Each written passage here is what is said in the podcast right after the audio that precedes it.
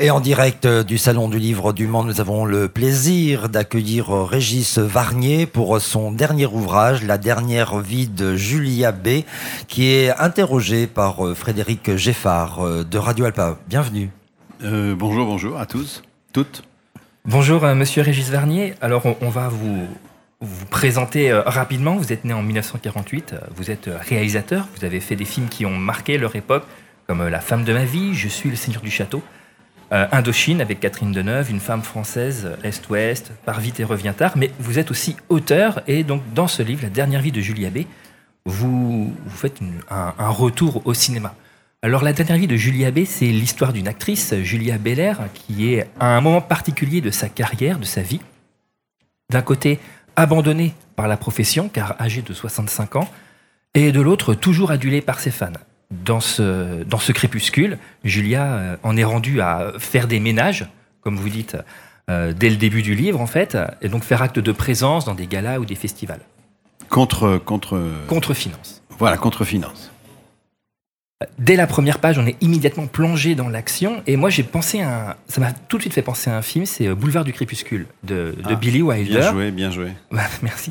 et mais dans Boulevard du Crépuscule, il y a, il y a un ton ultra cynique. Hein. C'est l'histoire d'une actrice qui, elle, a, passé le cap. Elle, allait dans le noir. Euh, les volets sont fermés. C'est surtout, une star du, muet. Voilà.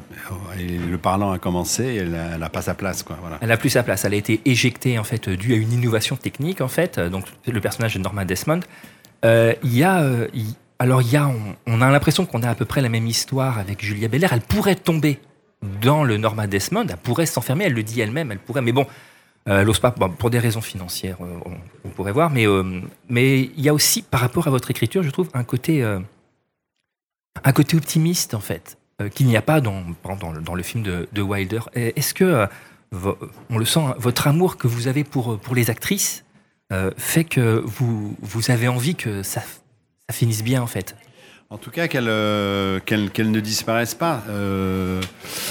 Amour pour les actrices, oui, parce que j'ai, euh, vous savez, avant d'être euh, réalisateur, j'étais assistant réalisateur. J'ai travaillé avec des, grandes actrices comme euh, Annie Girardot, Romy Schneider, Claudia Cardinal, Marlène Jobert, Anna Chigula. Donc j'ai, j'ai, toujours aimé les regarder, les regarder travailler. Puis après, bon, moi, j'en ai filmé moi-même. Vous avez cité, vous avez cité les films. Et j'ai eu envie, bah, il n'y a pas longtemps, avant d'écrire le livre, j'ai eu envie de de, cesser de les, de, je dirais, de les projeter artistiquement, mais de les, de les, projeter humainement, de me dire, euh, on sait tous qui, qui, sont ces comédiennes, mais, on, mais en fait, on, ne sait pas qui elles sont vraiment, on ne sait pas qui sont ces femmes, voilà. je me suis dit, et si j'allais regarder, si j'allais regarder le, de plus près, ou si j'allais un peu réfléchir à euh, qu'est-ce qui fait qu'une comédienne n'est pas une femme comme les autres, voilà. Il n'y a pas une personne comme les autres. Oui, parce qu'il y a un filtre entre l'actrice le personnage. Et puis, et puis je trouve que c'est aussi une question de. J'étais toujours intéressé et amusé de voir les, actrices ou les acteurs quand ils font de, quand ils font de la promotion. Euh, elles disent toujours euh, je me suis euh, je me suis investi dans le investi dans le dans, le personnage etc mes émotions etc etc et puis moi je me rends compte que le les personnages aussi elles elles les elles les prennent, elles les, gardent en elles et elles se servent aussi de. Par exemple, on leur demande souvent dans un film de jouer des situations très dramatiques ou tragiques qu'elles ne vivent, qu'elles n'ont pas vécues dans la vie, mais alors elles vont explorer en elles des émotions qu'elles découvrent, qu'elles qu'elles font grandir, un peu comme une plante. Et le jour où dans la vie elles sont confrontées à une situation semblable, je dirais qu'elles ont les clés. Elles, elles, savent comment se comporter parce qu'elles euh, l'ont déjà vécu à l'écran. et, je trouve que ça leur donne un plus. C'est presque mécanique en fait.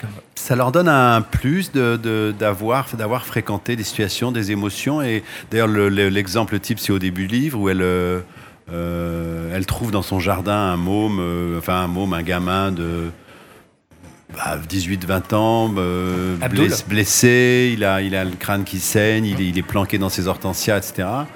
Et elle sait que la police recherche quelqu'un et normalement, elle devrait, elle devrait appeler la police, mais pas du tout. Elle le fait rentrer dans la maison, elle le soigne, elle, euh, elle, essaie de lui mettre euh, un pansement, euh, l'héberge, et le lendemain matin, elle se dit, mais je suis complètement folle. Pourquoi j'ai fait ça Et elle se dit, mais j'ai fait ça parce que il y a dix ans, dans un film, mon personnage sur un film franco-allemand, l'histoire d'un terroriste qui se planquait en Alsace, l'époque de la bande Abadère, années 70, qui hébergeait un mec recherché. Elle dit, ben voilà, ça a été un... Ça a été comme un réflexe parce qu'elle avait, elle avait, elle avait, le code et la clé de la situation. Mais, ce qu'elle n'a plus, c'est euh, le cinéma aujourd'hui, c'est le désir des metteurs en scène, c'est comment on fait. Elle est, prête à, elle est prête à faire chambre d'hôte dans son manoir breton un peu écroulé. Et puis, et puis, et puis, ce jeune homme dont on vient de parler va effectivement lui changer sa vie. Alors, vous parlez donc de, du fait que le personnage et l'actrice, il y a, euh, au-delà du filtre, il y a une fusion entre les deux, presque, on pourrait dire, du vampirisme. Aujourd'hui, on parle beaucoup, enfin, c'est revenu dans les médias, de la méthode Stanislavski, dites la méthode qui est très, très populaire aux États-Unis et qui, qui est une implication totale de l'acteur dans son rôle. Mais il y a l'inverse aussi, pour le coup, où. Euh, où le personnage, comme vous dites, puise, et donc c'est le personnage de, Julia, de Julia B qui, elle, va, faire un échange. En fait, elle ne sait plus trop à un moment donné. Euh, elle passe en mode actrice, elle passe en mode euh, Julia. C'est inséparable, je pense. C'est inséparable pour elle. Euh, c'est ce qui en fait des, des, personnages aussi dangereux, je veux dire, parce qu'ils ont, on ne sait pas toujours en face de nous si on, enfin, on, a, en face de nous une comédienne ou une, une femme, et c'est euh, une femme comme, comme les autres, quoi. Et c'est vrai que je vous dis, elles ont, elles ont un, acquis de, un acquis de leur rôle. Mais là, pour parler de la relation entre les deux, ce qui est, ils s'apportent quelque chose mutuellement. Parce que lui, il découvre que la femme qui, a, qui en gros l'a sauvé de la police et qui lui donne une chance, là, parce qu'elle euh, elle va le faire travailler. Dans son manoir. Voilà, il découvre que c'est une star. Alors, il se rattrape, il regarde les films, il lit, il va sur Internet, il voit qui elle est, qui elle a été, euh, euh, nommée à l'Oscar, une carrière brillante. Est, il, est, il est épaté il sait pas comment la remercier. Il voit qu'elle est un peu, il voit qu'elle est perdue, et il lui dit mais avec, votre notoriété, euh, qui vous êtes, et je vais, je vois bien quand vous venez au marché, lui il travaille pour un rôtisseur. Pour un rôtisseur. Sur le marché. Alors sur le marché, il la voit, les gens, euh, les gens viennent, viennent faire des selfies, hum. euh, surtout que Surtout que le hasard, elle vient d'accomplir une sorte d'exploit, mais alors franchement, elle l'a fait de manière absolument, euh, absolument spontanée. Elle a sauvé un, un, baleineau. Elle a sauvé un baleineau planqué dans une mare qui est en train de s'assécher à marée basse, et elle fait tout ce qu'elle peut pour euh, gratter le sable, que de l'eau vienne recouvrir le baleineau, et finalement, quelqu'un a fait une photo à ce moment-là. Et, comme c'est une star mondiale, ça la relance complètement. Ouais, c'est de la pure, c'est mieux que de l'écologie, c'est de la nature, voilà. Et certes, Parce qu'elle vient après marraine d'un skipper. après, les gens disent, bah là, on l'a, on l'a fait parrainer un bateau, d'un skipper, voilà. Donc elle est tout d'un coup, elle est repartie très haut.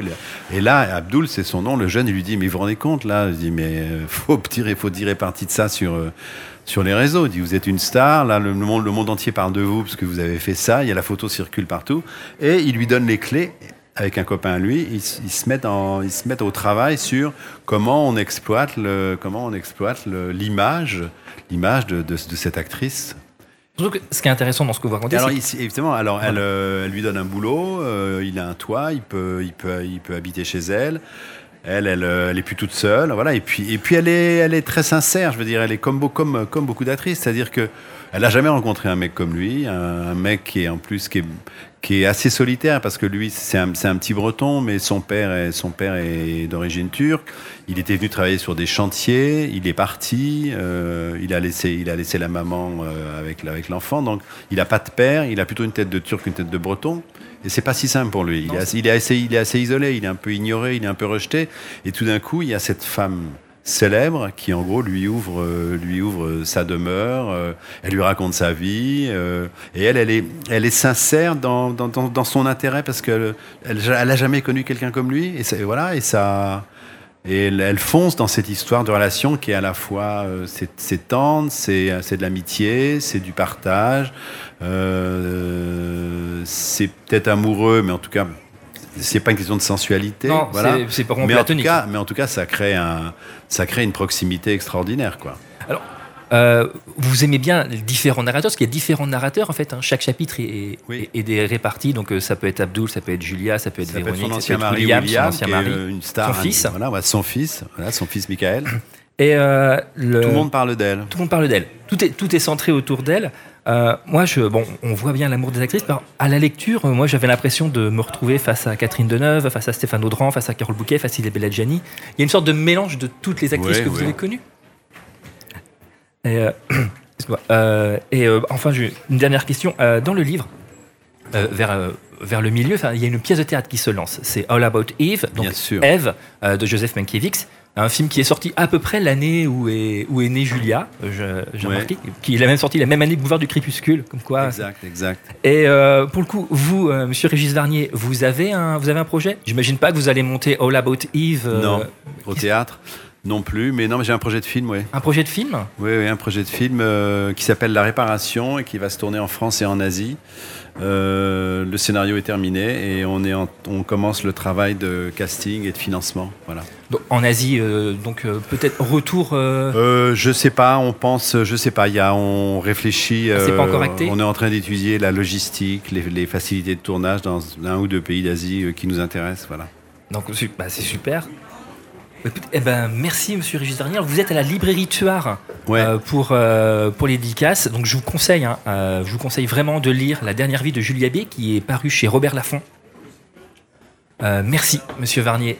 Merci à vous, à bientôt. À bientôt. Moi, j'avais simplement une dernière question à vous poser parce que vous dites que finalement les femmes puisent euh, dans l'art euh, du cinéma euh, comment affronter des blessures. Les actrices. oui. Les actrices, j'ai envie de, de penser à Romy Schneider qui a quand même eu une fin de vie terrible. Terrible. Mais une- oui, oui, c'est vrai.